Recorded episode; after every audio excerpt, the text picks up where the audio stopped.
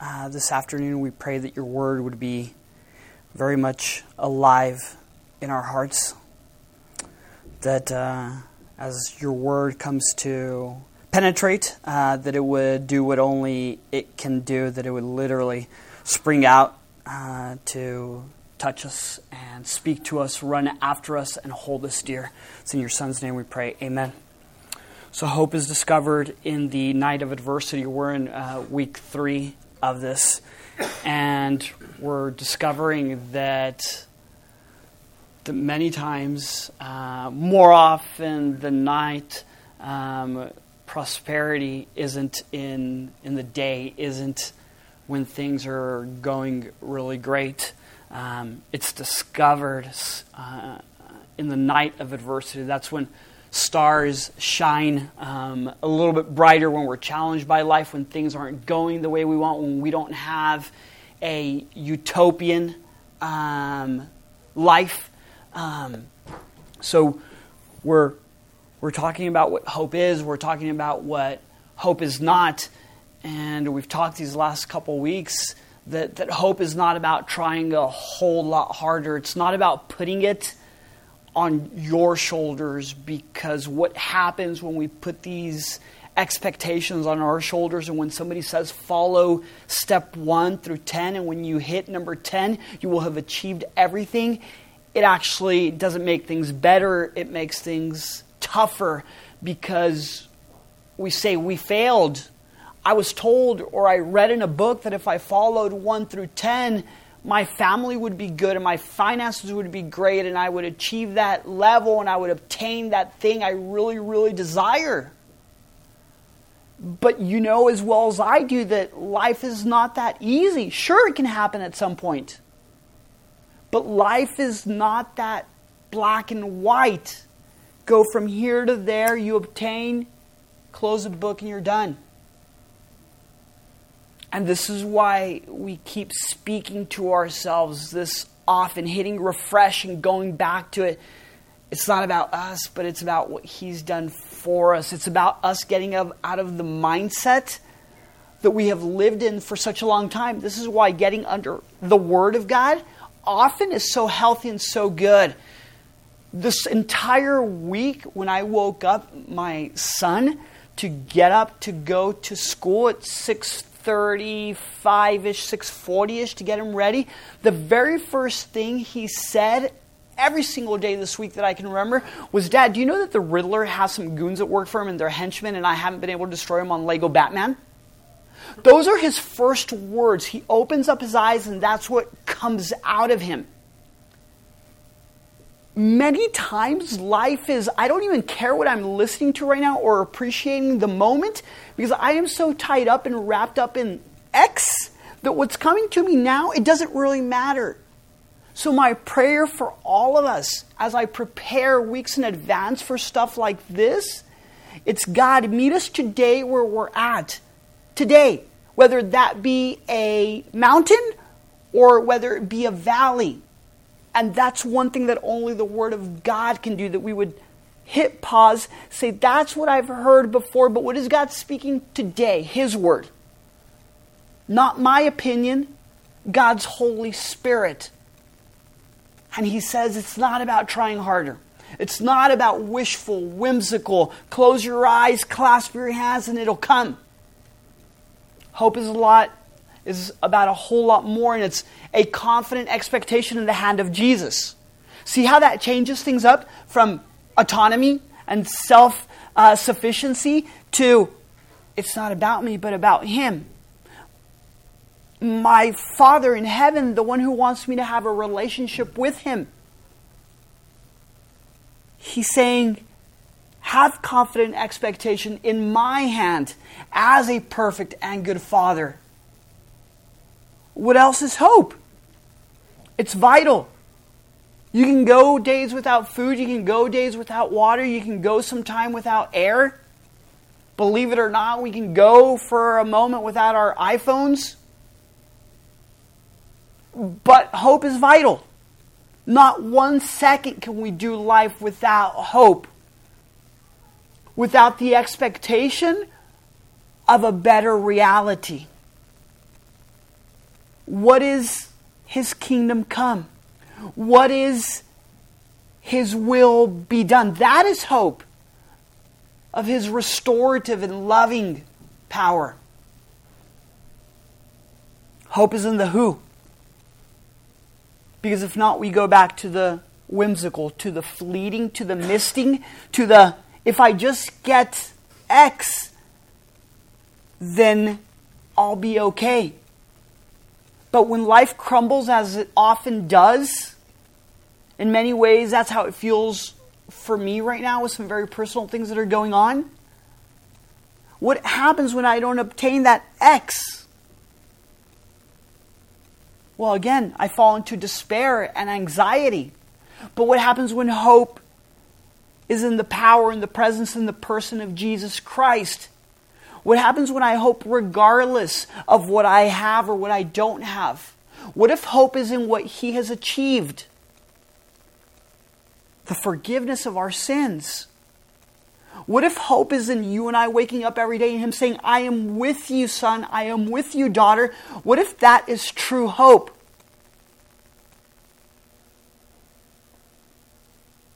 Last week we spoke about how hope is often ushered in through suffering.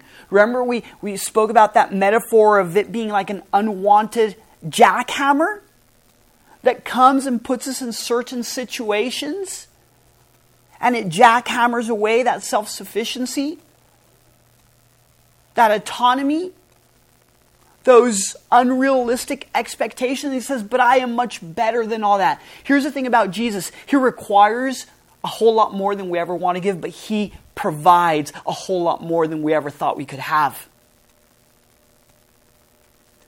And that unwanted jackhammer is a loving hand from a loving Father. And hope is all about living, all about living. And that's where we're going to spend uh, time today. We've got a choice. We get busy dying because there is no hope. It is only dark and there is only despair. And we want our way.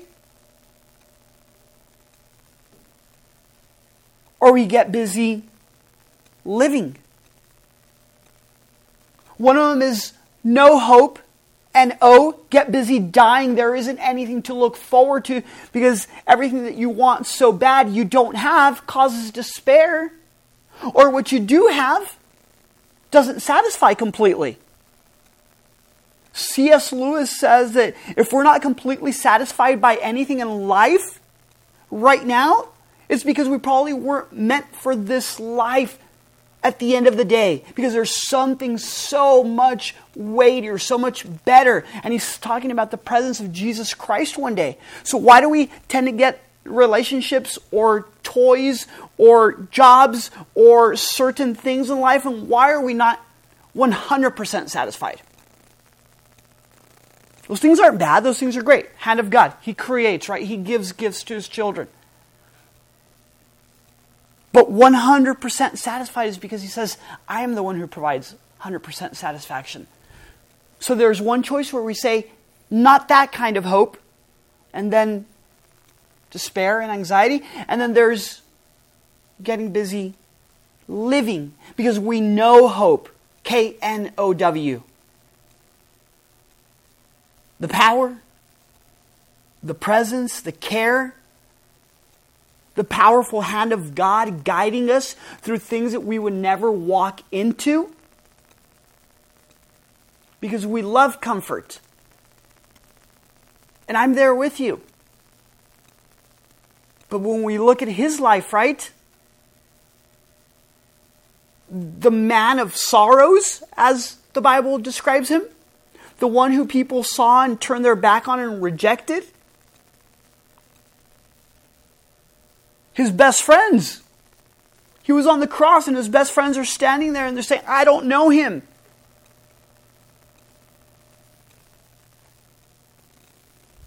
And we chatted a little bit last week that servants are not greater than their masters, students are not greater than the teachers.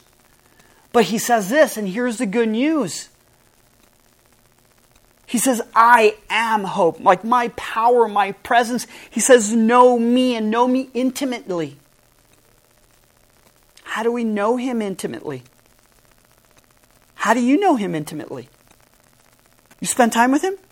Like every day? Not in a closet locked away? Like, are your actions, your reactions, are they guided by his voice? By his whisper in here? He says, Know me intimately. He's speaking all the time. He is Emmanuel, God with us. Not cosmic, not distant. He says, Breathe in. Put yourself on pause. Let my spirit work through you. He says, Know hope. K N O W. And that's how we get busy living a relationship. We say often, right, at Love in Motion, that it's not about religion. Religion is do more, achieve more, jump through hoops more. And then what happens when we fail? We find ourselves back at square one. I wasn't good enough. Or when we achieve really good, we're good enough to obtain and we're earning ourselves to it. That's the danger about religion. Do put it on yourself. What is relationship? He cares and loves so much that he came down. He did it all. It is finished. John 19 30. It's done. Know hope. K N O W.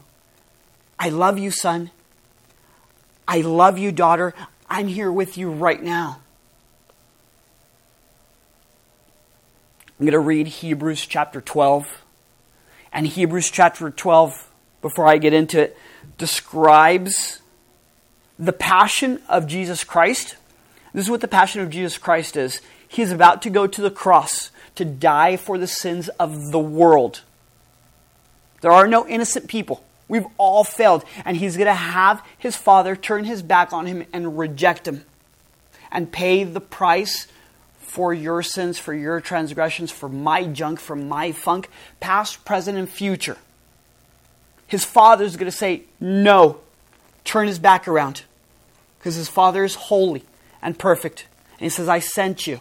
And you're going to die on a cross, and you're going to be tortured and mocked and spit upon, and there's going to be a crown of thorns be put on your head, and there's going to be uh, nails that come through your hands and through your feet. And they're going to stab you in the side, and people are going to spit on you and humiliate you and reject you.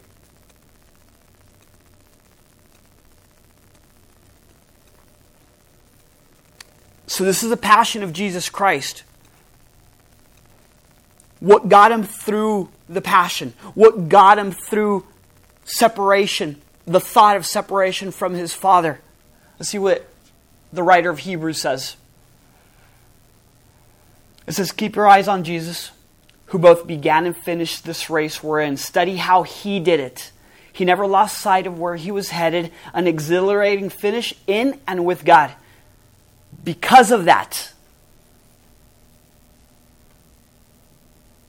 because of that, he was able to put up with anything along the way the cross, shame, pain, rejection, whatever. And now he's there in the place of honor, right alongside God. So when you find yourselves flagging in your faith, go over that story again, item by item. The long list of hostility that he plowed through. That will surely shoot adrenaline into your souls.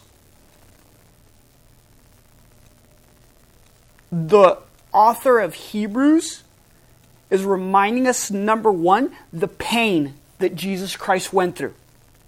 The human Jesus Christ, the human side. Don't over romanticize the Bible. He felt the pain. He cried the tears. He sweat. He felt the lashes on his back opening up his skin.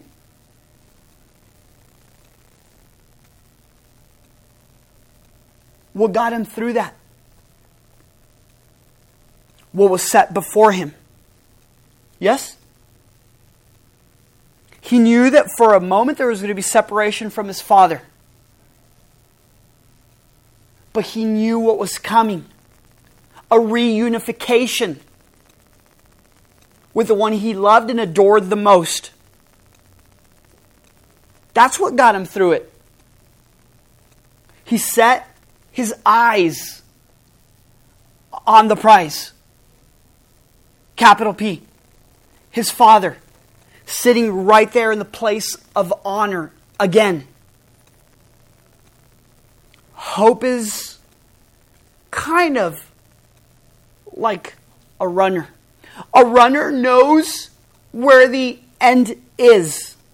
And if you're a runner or an underwater swimmer, or is that the only kind of swimming, right? An underwater treadmill runner, that's what I want to say. Or if you're a biker or if you're a climber, you have some kind of hope, right? That you know where the end is going to be.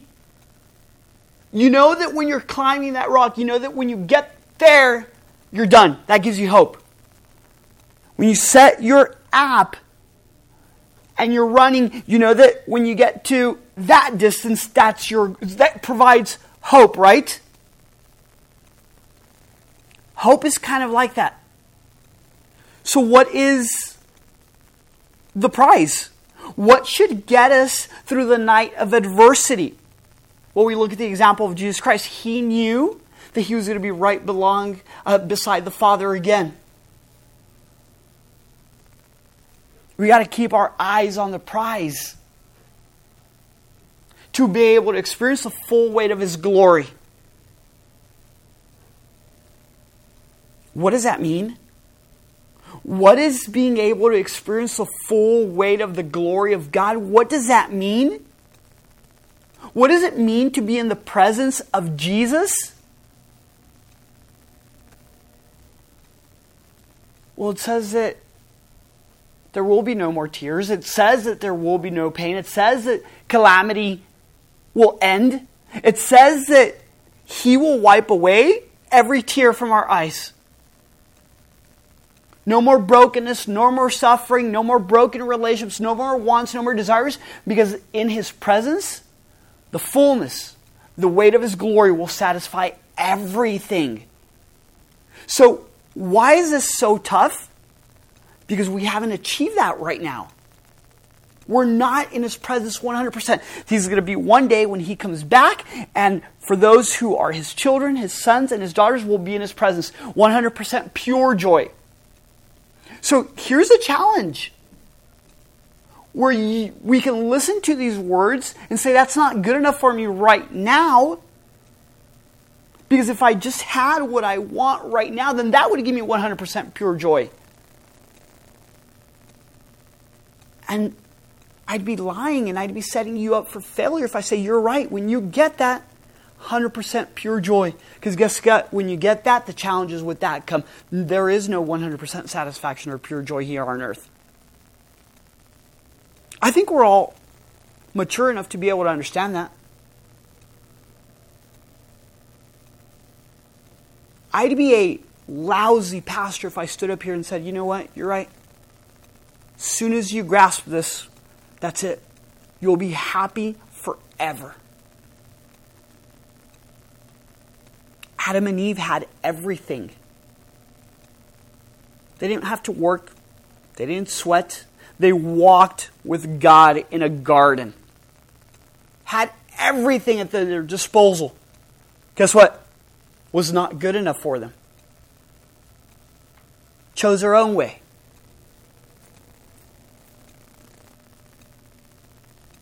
So we're encouraged by the example of Jesus Christ in the night of adversity and that wanting in the pain, in the sleepless nights, perhaps, in the rejection and the despair, whatever it might be for you.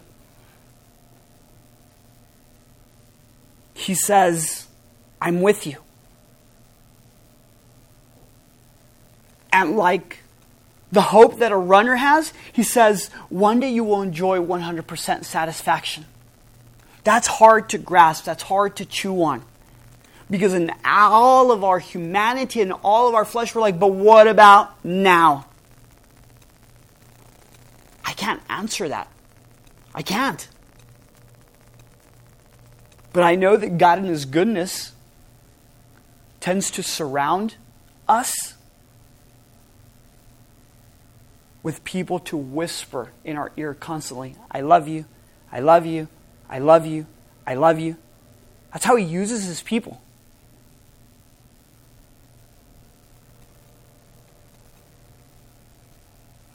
So, is this hope only for the future?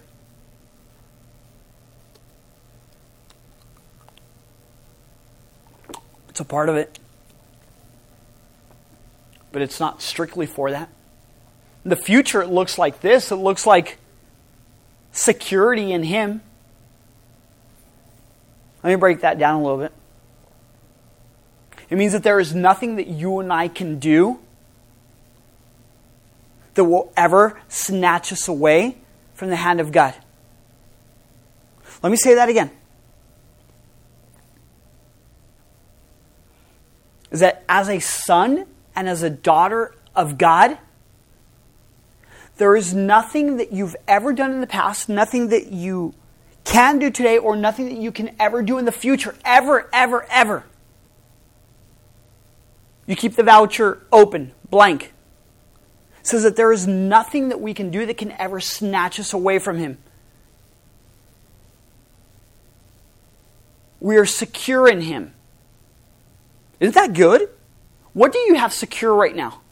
Guaranteed. 110%. If you have an answer to that, then something's wrong. There is nothing that's secure. Nothing, nothing, nothing. Not your job, not your health, not your joy. Nothing is 110% secure. But think about this promise, what he says about his children. Think about why this hope is so good for future. He's saying it doesn't matter how many times you fall. He says, I'm pursuing you as my daughter 100% of the time. He says, and you are secure in me. Nobody can snatch you away from my hand. John chapter 10. The enemy can never come and snatch you and take you and say, oh no, that was a mistake. That's the tie to the future. That should lighten our burden from our past, but even for our future. How does this work for us today? Why is hope a good thing today? Because we can stop living for ourselves. Right? Think about that. If our future is 100% secure in His hand, and we know that one day we will be 100% fully satisfied and experience 100% joy in His presence, if that is true, then how does that affect us today? It means that we can stop living for ourselves. It means that a lot of tangible stuff that we want for us, for ourselves exclusively, can change to look at our neighbor. Maybe the person who's sitting next to you right now. Maybe the person that you work with. Maybe that person that you really don't know so well, but this is how it works. Because I am secure future, today I can spend today living for them, loving them.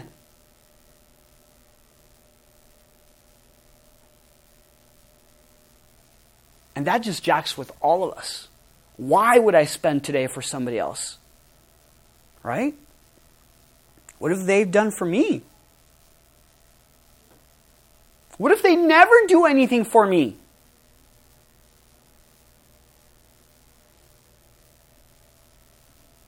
And then we go back to the very basic, the very original, if you will. He says, Love God. He says, love others. And you can do that because you have hope in me in the future and present. And I am holding your hand. I am satisfying. So we get busy living. For three weeks, I've asked this question Do you believe in God? Majority of folks would say yes. Do you believe the God that you believe in? Different question, right? Different story, different implications. Do you believe the words that we just read? And that I try as best as I can by the power of the Holy Spirit to communicate to you, do you believe that there is 100% full joy in Him? Do you believe that that frees us up to live for each other today? No strings attached.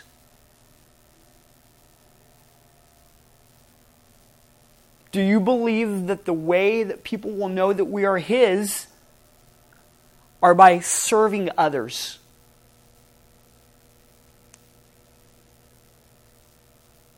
Do you believe that in us losing our life, we really gain our life? Do you believe that our life is like a kernel seed, and when it falls, it dies into the ground, but then that flourishes to give fruit? Do you believe that, or do you think that's just a good teacher who said some words, but those words have really no weight for you and I today? That's why it's good to ask these questions. I believe in God, sure. But when I read something that I don't agree with, then ah, I don't choose that. God's not a buffet where you say yes, no, more of that, less of that, keep that away. He is King, capital K, Lord of life.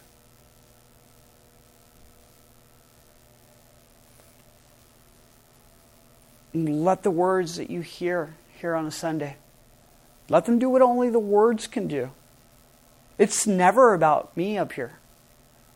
It's about me trying to faithfully set us up to see the kingdom of heaven come into our lives. And what if we have dropped the ball? What if it has always been about us? What if there is a whole bunch of self sufficiency and autonomy in us?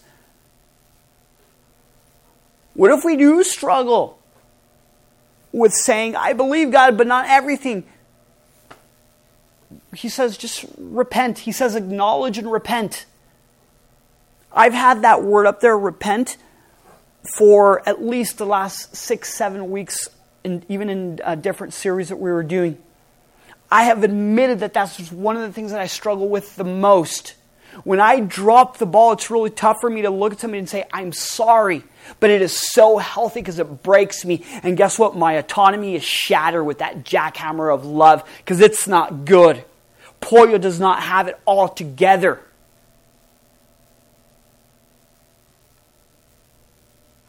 And maybe you're a little bit like me, maybe not.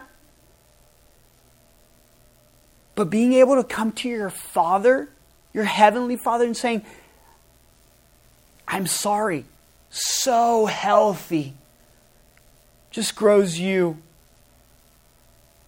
more intimately close to Him. I know the times that I've looked at my wife or my kids and have had to look at them in the eyes and say, I'm sorry. I dropped the ball. Will you forgive me? And shut up. Not, I'm sorry because of what you did really push me. No. I'm sorry. Will you forgive me? And I put the power in their hands. Those are the most beautiful times. I shared with um, maybe a few of you during this week. We had some drama at my house, some nine year old daughter drama at my house earlier in the week. Um, and my daughter went a little bit crazy, and I got a little bit frustrated, and I was not understanding why she was so emphatic about this. And I'm thinking we can just resolve it real quick. And I'm like, let's deal with it. And at the end of the day, I had to stop, look at her, and say, What is it that you need from me? And she told me. And you know what? I was able to do exactly what she asked me. It didn't cost me anything but patience and dying to self and repenting because I looked at her and I said, Sweetie, I'm sorry. We could, I know I could have handled this in a different way. Did I have to do that? No, she's nine. But it's healthy for my heart. Because if I can't do that with my nine year old daughter, I'm surely not going to do it with the king of the world. And can I tell you something beautiful that happened from there? She went to the kitchen, she grabbed a plate, she cut up some apples, she grabbed some cereal, and on a plate she decorated something that said, Love you, Dad.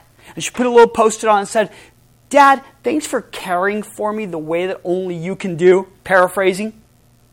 In case you see it on Facebook and you say, Boy, that's not what it was, don't accuse me of uh, not quoting it letter by letter, word by word. But do you see the beauty there of what happens when we die to self? It gave her life. She looked at me as if nothing had happened. She actually wound up encouraging me. Thanks for caring for me, Dad. What if we did life like that? Like this? Like this? Like this? Like this? Work, live, play? All right, I went off there, right?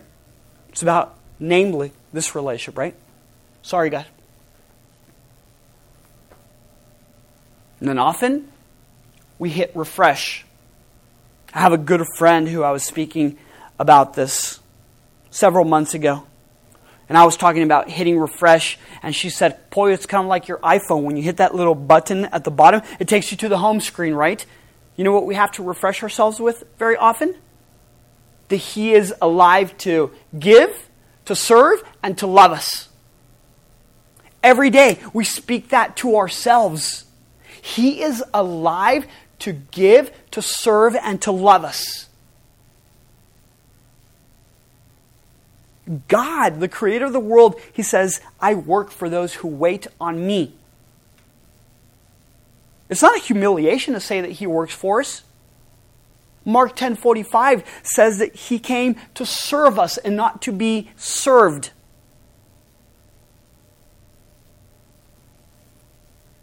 Hit refresh often early in the morning before you think about the Riddler's goons and henchmen. Think about that He is alive that day to serve you. He is alive that day to give you. He is alive, alive that day to love you. When you're having a bad day at the office, hit refresh, go back to that. Push the little home screen button, go back to it. And finally, perhaps one of the most beautiful and mind blowing parts about this is rest often. Rest often in His work. It is finished. And the work is perfect. And there is nothing to be added to it. It is finished. Period. Not it is finished, dot, dot, dot.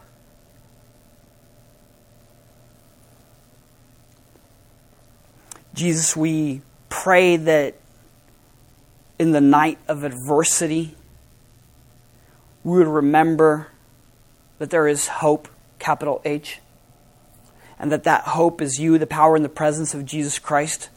Let that give us the motivation to get busy living.